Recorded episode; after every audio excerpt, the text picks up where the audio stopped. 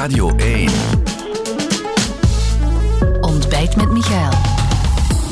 Voor mijn gast vanmorgen ben ik naar Brakel gekomen, want dit is de thuisbasis van Alexander de Croo, premier, en hij is vanmorgen mijn gast. Radio één. Goedemorgen, meneer de Croo. Goedemorgen. Met een prachtig zicht op uh, Brakel in de zon, maar uh, helaas daar niet over vanmorgen, wel over die uh, oorlog in Oekraïne. Mm-hmm. Gisteren die uh, top in uh, Versailles. Wat, wat, wat is eigenlijk het, het, uh, ja, het, ge- het gevoel daar in het algemeen over uh, die situatie daar? Algemeen gevoel toch één dat we als Europeanen op een, op een historisch moment staan. Heel veel van de, van de zekerheden die we hadden zijn, zijn onzekerheden geworden.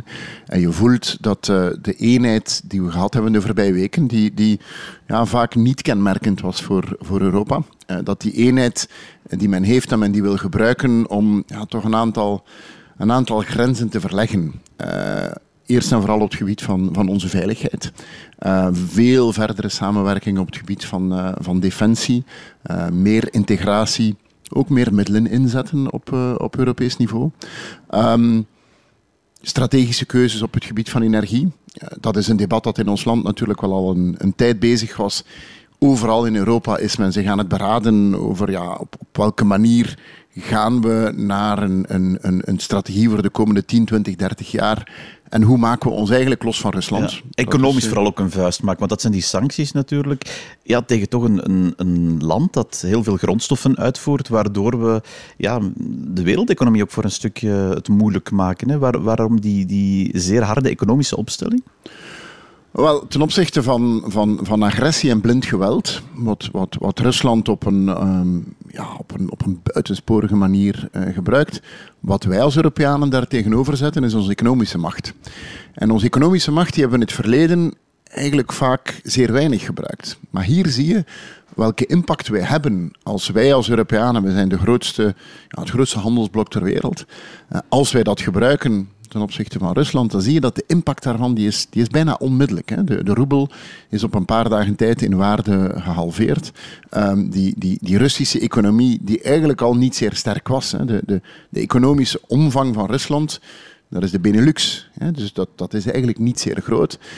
En eigenlijk zie je dat die, die impact die is, die is zeer vergaand. En, en als je dat bekijkt, historisch gezien, ja, je kan geen militaire macht zijn als je ook geen economische macht bent. En, en ja. je ziet dat die, die, die economische machine, die al niet zeer sterk was in Rusland, die is heel sterk aan ja. het verzwakken. En dat zal een invloed hebben op hun mogelijkheid om nog militair actief te zijn. Dus op die manier zijn wij eigenlijk voor een stuk die oorlog in Oekraïne zeer moeilijk aan het maken voor hen. Ja, en dat, dat is de weg die, die bewandeld zal blijven worden. Ook gisteren zag ik nog sancties, bijkomende sancties, uitvoer van luxe goederen. Dan wordt er ook gedacht aan een belangrijke sector voor ons land, de diamantsector.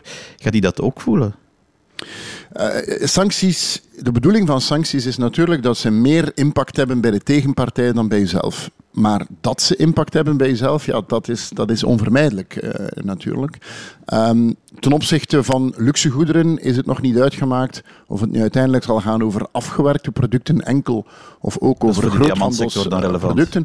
Maar bon, ons land heeft altijd heel duidelijk gezegd, kijk, de voorstellen die komen uit de commissie, daar gaan we ons niet tegen, uh, niet tegen verzetten. We zitten vandaag niet in een oefening van nationale belangen. We zitten in een oefening om uh, proberen zo snel mogelijk dat geweld stil te leggen. En de methode die wij als Europeanen gebruiken, is een geweldloze methode, maar wel een methode die zeer veel, die zeer veel impact heeft. En dat doet onwaarschijnlijk veel pijn in, in, in, in Rusland. En we tonen hiermee welke, ja, welke onze mogelijkheden zijn als Europeanen. Ja, we hebben natuurlijk de voorbije dagen, los, los van uh, die ellende in Oekraïne zelf, ook gezien dat uh, ja, die wereldeconomie ook een stukje ontwricht wordt door, uh, door die sancties. Dat, dat zal economisch ook voelbaar zijn bij ons, toch? Hè, dit? Ja, ja, we gaan naar, naar economisch turbulente tijden en hiermee omgaan als overheid zal moeilijker zijn dan omgaan met de economische impact van COVID. De economische impact van COVID was niet eenvoudig, maar was natuurlijk... Die was al niet min, hè? Die was al niet min, maar die was natuurlijk gelijk verdeeld over, of quasi gelijk verdeeld over verschillende uh, sectoren. Hier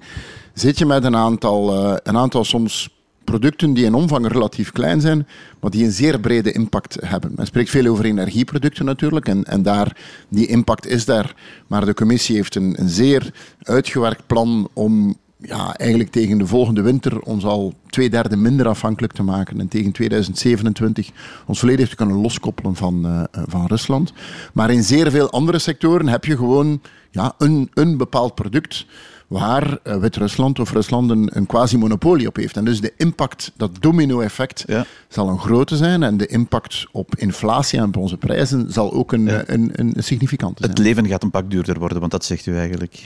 Het leven zal, um, afhankelijk van hoe lang die oorlog duurt natuurlijk, hè, want, want wij zijn geen vragende partij om dit soort dingen te doen, maar als je ziet welke, welke ja, oorlogsmisdaden daar plaatsvinden, uh, dan hebben wij als Europeanen, dan kunnen we zoiets niet zomaar met leden ogen uh, aanzien. Maar, maar dat daar economische effecten zijn en dat we daar maatregelen gaan moeten nemen om daarmee om te gaan en om onze bevolking en onze economie zo goed mogelijk te beschermen, dat is duidelijk. En dat zal een stuk complexer zijn dan wat we gedaan hebben tijdens de COVID-crisis. Ja, het meest voelbaar, je hebt het uh, al aangehaald, is natuurlijk energie.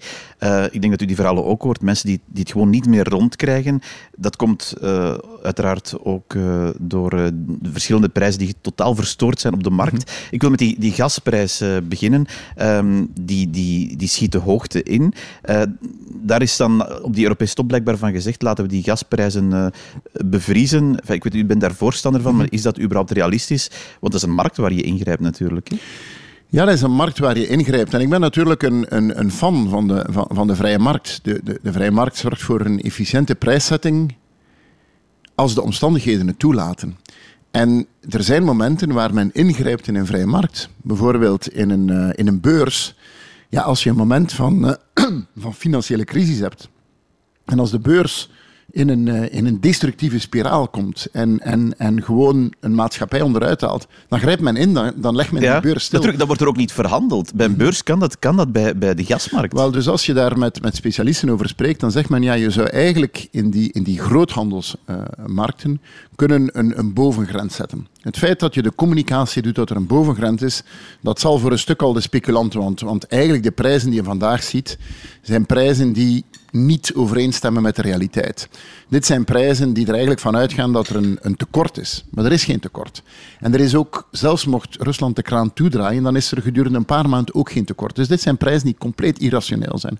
En je moet er dan voor zorgen dat je de mogelijkheid geeft aan bijvoorbeeld de Europese Commissie om buiten de beurs ook nog bilateraal bijvoorbeeld een aantal uh, methaan-L N G-schepen te contracteren. En dus, dit is een maatregel die Die, dat, die, die beurs voor een stuk terug in de realiteit moet brengen. En eigenlijk, dit is de enige manier waarmee het gaat oplossen. Ja, want ik begrijp natuurlijk... U kan, u kan ook de, en daar wil ik naartoe gaan. U kan ook de B T W natuurlijk verlagen om te beginnen. Dat, mm-hmm. Het zal een doekje voor het bloed zijn, maar het zal al iets helpen natuurlijk. Hè? Ja, en, en, en dat soort maatregelen... Kijk, als, als, we hebben zo maatregelen genomen en in de komende dagen zullen we bijkomende maatregelen nemen. Maar uiteindelijk, wat is hier aan de hand? Uh, die, die, die gasbeurzen zijn compleet los van de realiteit. En wij worden als overheden geconfronteerd met prijzen die de burger niet meer mm-hmm. kan betalen. Dus als overheid gaan wij zeggen, ja, we gaan tussenkomen. Maar eigenlijk zijn wij als overheden ons aan het ruïneren met maatregelen om het betaalbaar te houden, maar het geld dat we op de tafel leggen, en het geld dat we op de tafel leggen is uiteindelijk ook belastingsgeld, dat gaat gewoon recht naar de oorlogskas van Rusland. Dus dit is iets wat als nationale overheden niet meer te verdedigen okay, vandaar is. En dus die dat je, bevriezing dat je, van die prijzen. Vandaar dat je moet ingrijpen aan het fundamentele ja. probleem, namelijk een, een beursmechanisme dat losstaat okay. van de realiteit. En laat mij duidelijk zijn, dit moet een tijdelijke, punctuele maatregel zijn om gewoon de rust opnieuw te okay. brengen. Uh, maar die B T W-verlaging, dat is ook iets wat op de tafel ligt, voor alle duidelijkheid. Voor ja, er zijn een, een aantal zaken die op de tafel liggen, die natuurlijk nog verder uitgewerkt moeten worden om, ja, als overheid, de maatregel nemen is natuurlijk niet zo moeilijk. Moeilijk, maar ik wil wel begrijpen wat de financiële impact daarvan is. Ik, ik, ik heb ook natuurlijk geen oneindig diepe zakken als overheid. Nee. En u kan van mij verwachten dat ik toch wel een beetje voorzichtig okay. omspring met de middelen die we hebben. Want we hebben het over gas gehad. Olie is natuurlijk een andere paar mouwen. Nou, die markt uh, die, die loopt niet zoals u aan die gasprijs refereert. Die olieprijs die, die, uh, is de voorbije weken omhoog gesprongen. Dat voelt iedereen die gaat tanken. Uh, daar is de olieprijs eigenlijk maar één factor van wat aan de pomp betaald wordt. Het is ongeveer de helft van de prijs per liter benzine, diesel, die uh, heffingen zijn, B T W en accijnzen. Dan lijkt het mij simpel, verlaag gewoon die accijns. Ik denk dat een, een, een liter diesel nu ruim twee euro is. Daar is uh, bijna zeventig cent uh, accijnzen van. Kunnen die naar beneden? Kunnen die helemaal naar beneden? We kunnen daar zeker, uh, zeker maatregelen in nemen. Maar zeggen dat dat losstaat van de gasprijs, dat, het niet, dat is niet juist. Hè? Dus de gasprijs die beïnvloedt bijvoorbeeld de prijs van residentieel gas, die beïnvloedt ook de elektriciteitsprijs en dat beïnvloedt ook de prijs van de, van de brandstoffen. Dus dat, uiteindelijk komt het allemaal terug naar de gasprijs en als je fundamenteel iets okay. wil oplossen, moet je daar intussen komen. Maar kan je op korte termijn iets doen om ervoor te zorgen dat we als overheid, als wij een meeropbrengst hebben op het gebied van heffingen, dat we, dan natuurlijk, dat we dat niet gaan gebruiken. Wel, via, via de accijnzen niet, want de accijnzen is een volumeheffing. Via de B T W is dat, uh, is mm-hmm. dat wel. Dat we daar iets kunnen doen om die, die, die, die onbeheersbare stijgingen, om dat beter onder controle te krijgen, ja. Maar je moet ook realistisch zijn ten opzichte van wat een overheid kan.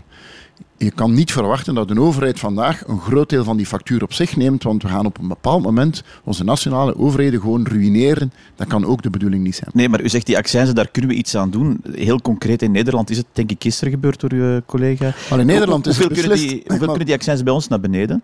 In Nederland is het beslist, maar een aantal maatregelen gaan pas in op één juli. He, dus dus je, je moet wel goed kijken naar, naar hoe men in onze buurlanden okay. daar, uh, daarmee ons... omgaat. Maar wel, dat we in de komende dagen, en dat zal niet zo lang meer duren, met maatregelen komen, dat lijkt mij, dat lijkt mij duidelijk. Ja? Maar dat kan in mijn ogen alleen maar als we in parallel ook wel fundamenteel het probleem aan het aanpakken zijn. Ja, maar die accijnzen, ik, ik hoor uw minister van Financiën zeggen, een tankbeurt kan denk ik zeventien euro goedkoper. Klopt dat? Is dat wat, wat, wat u ook ziet ongeveer, die, die verhouding? Als je, het, uh, als je het helemaal in het extreme neemt, ja. Um, maar laten we duidelijk zijn, um, dat zal een impact hebben op onze overheidsfinanciën. En uh, ik wil ook wel nog een overheid hebben die na deze crisis in voldoende gezondheid is om beleid te kunnen, te kunnen voeren. Maar dus je bent punctueel... geen voorstander van in die mate dan de accijnzen te verlagen? Uh, er liggen heel veel voorstellen op tafel. Er zijn verschillende uh, voorstellen uitgewerkt door verschillende partijen in de regering. In de komende uren zullen we dat wel, uh, wel samenleggen en met een, uh, met een voorstel komen. Want dat is wel iets wat, wat mensen meteen voelen. Hè? Die, die, die prijs aan de gasprijs, dat is uh, iets wat bij voorschot aan een afrekening komt. Die prijs aan de pomp, dat is gewoon elke keer opnieuw. Ja, een, een dag wachten doet een dag langer pijn. Hoe snel kan dat dan ingevoerd worden? U zegt, we zullen misschien maandag of zo beslissen. Wanneer zal dat aan de pomp te voelen zijn? Maatregelen die je neemt aan de pomp zijn maatregelen die heel snel in gaan. Dus um, ja, dat als je die maatregel neemt, een paar dagen later is dat in de praktijk omgezet. Dus dat gaat heel snel. Ja, en dat is de bedoeling dat dat ook gebeurt dus? De bedoeling is dat we daar snel, uh, snel ingrijpen. Maar ik hoop, en dat zal ik dan nog eens herhalen, dat men realistisch is ten opzichte van vaak enorme bedragen en dat een overheid daar wel wat voorzichtig mee is. We zijn geconfronteerd met prijzen die totaal losstaan van de realiteit, die we als burger heel veel moeite hebben om te dragen. Overheden kunnen voor een stuk daarin tussenkomen, maar uiteindelijk is dat een pleister op de wonden. Het fundamentele probleem is dat je vandaag markten hebt die totaal losstaan okay. van de realiteit en dat is de manier waarmee je het oplost. Ja, energiebevoorrading is belangrijk, uh, onafhankelijkheid ook. Verlenging van uh, de kerncentrale speelt daar ook een rol in, denk ik, in dat totaalpakket. Hoe zit dat nu eigenlijk, die, uh, die beslissing? Wel, ook dat, hè. Uh, het is een... een, uh, een Een, een, een deel van een, van een bredere discussie. En, en ik denk dat het fout zou zijn om de energiediscussie enkel te herleiden tot een discussie over het openhouden van een paar uh, kernreactoren. Als je het Europees debat ziet uh, vandaag, dan heb je een aantal manieren waardoor we onafhankelijker kunnen worden van fossiele brandstoffen en vooral van Russische fossiele brandstoffen. Eén daarvan is meer diversificatie. Diversificatie van de bronnen van gas, maar natuurlijk ook van de technologie. En daar heeft ons land al een paar belangrijke richtingen in, uit ingeslaan. Op het gebied van windmolens op zee zijn we eigenlijk een van de landen in die het verste staat. Tegen twintig zevenentwintig zal een derde van wat wij verbruiken afhankelijk kunnen, uh, afkomstig kunnen zijn van die windmolens op, uh, op zee. Maar het is duidelijk dat als je kijkt naar prijzen, naar bevoorradingszekerheid en ook naar de geopolitieke context, ja, dat je daar een brede blik moet hebben. En ik hoor ook wel in de, in de, de, de, de uitspraken die er geweest zijn vanuit de verschillende partijen in de regering, dat men dat met een openheid van blik bekijkt. Naar, een goede dat trekt naar de woorden van de Groenen, want dat is hun woorden, die open blik. Ik begrijp ook, die, die uh, kerncentrales zullen dan allicht verlengd worden. Uh, zijn er dat die twee? Want ik hoor uw Franstalige uh, partijvoorzitter Georges-Louis Boucher zeggen, ja, misschien moeten we meer dan twee kerncentrales openen. Ligt dat ook op de tafel? Wel, dat is een, een, een, een technische en een, en een rationele discussie waar we ons, um, ons, ons baseren op experten van ELIA, van de KREG, universiteiten, de administratie en, uh, en, en anderen. Dat komt, uh, ja, in de komende dagen legt men dat allemaal bij elkaar, uh, bij elkaar samen. Maar opnieuw, Dit kan een discussie zijn waar nucleaire reactoren een rol in spelen, maar uiteindelijk gaat dit over ja. onze energiestrategie. Dat klopt, maar de, de wet op de kernuitstappen, die is er van tweeduizend drie, die zal wel moeten aangepast of, of geschrapt worden gewoon, dat neem ik aan. Als je een bepaalde keuze neemt, dan moet je ervoor zorgen dat het natuurlijk wettelijk mogelijk is en dat je een kader hebt die het, uh, die het toelaat, maar dat je vooral ook ervoor zorgt dat je het, een, een beleid... En een beleid waar je als land een pionier wil zijn in duurzame energie. En we, we hebben daar toch een aantal troeven in onze handen. Offshore wind is er één van, waterstof is een andere. Wij, wij, wij, wij hebben een strategie uitgewerkt waar we echt een pionier zullen zijn in waterstof als mm-hmm. energievector voor vooral onze industrie, vooral onze chemische industrie, onze energie-intensieve industrie. Het is een bredere discussie, een bredere strategie dan enkel het herleiden ja. tot het, een ja-nee-vraag over het nucleaire. Ja, maar ja-nee is belangrijk voor de uitbater, ook Engie, want die zei van het gaat niet meer. Zal het nu toch nog wel gaan om die open te houden? Nou, we zijn, uh, we zijn in discussie met de markt natuurlijk, met heel veel marktspelers. Um, je zit op een uitzonderlijk moment en vandaag is er geen enkele beslissing met betrekking tot energie die een gemakkelijke discussie is. En dus iedereen zal voor een stuk boven zichzelf moeten uit, uh, uitstijgen op een, op een moeilijk moment. Dat zijn allemaal dingen die de komende week op de tafel liggen. Uh, wanneer, uh, zeker voor die energieprijs, wanneer mag die beslissing verwacht worden? Is dat dit weekend nog? Dat is een beslissing die in de komende dagen zal, uh, zal komen. Um, het, is, uh, het is dringend en dus moeten we ook snel kunnen, uh, kunnen beslissen. Ja, heel uh, korte slotvraag nog, uh, meneer de Croo, helemaal haaks op dit. Uh, tien jaar geleden is het die busramp in Sierre, waar iedereen nog uh, ja, weet uh, die dag. U gaat morgen naar Sierre om die herdenking ook uh, bij te wonen, begrijp ik. Ja, ik ga naar Sierre samen met, uh, ja, met veel van de ouders die, hun, um, ja, die, die, die, die jonge kinderen uh, verloren zijn in, in, in iets wat... wat ons, um, ons als samenleving echt getekend heeft. Ik herinner mij ook nog zeer goed uh, waar ik was. Ik herinner mij ook nog zeer goed die, die, die, die herdenking. Um, ja, dat is iets wat ons nooit gaat loslaten. En dus dat we naar daar gaan voor een herdenking tien jaar erna, lijkt mij absoluut, uh, absoluut logisch. En um, ja, het is een litteken dat zal blijven. Waar um, ja, families, ouders hebben moeten leren mee, mee, mee omgaan. Maar, maar een herdenking als dit is denk ik wel belangrijk. Ja, dat zat op uw agenda dit weekend. En dan natuurlijk ook dat overleg over die energie. Bedankt daarom om vanmorgen bij ons te zijn, meneer de Croo. Met plezier. Dank je wel. Dit was Ontbijt met Michaël, een podcast van Radio één. Ontdek nog meer podcasts van Radio één in onze app en op radio één punt be.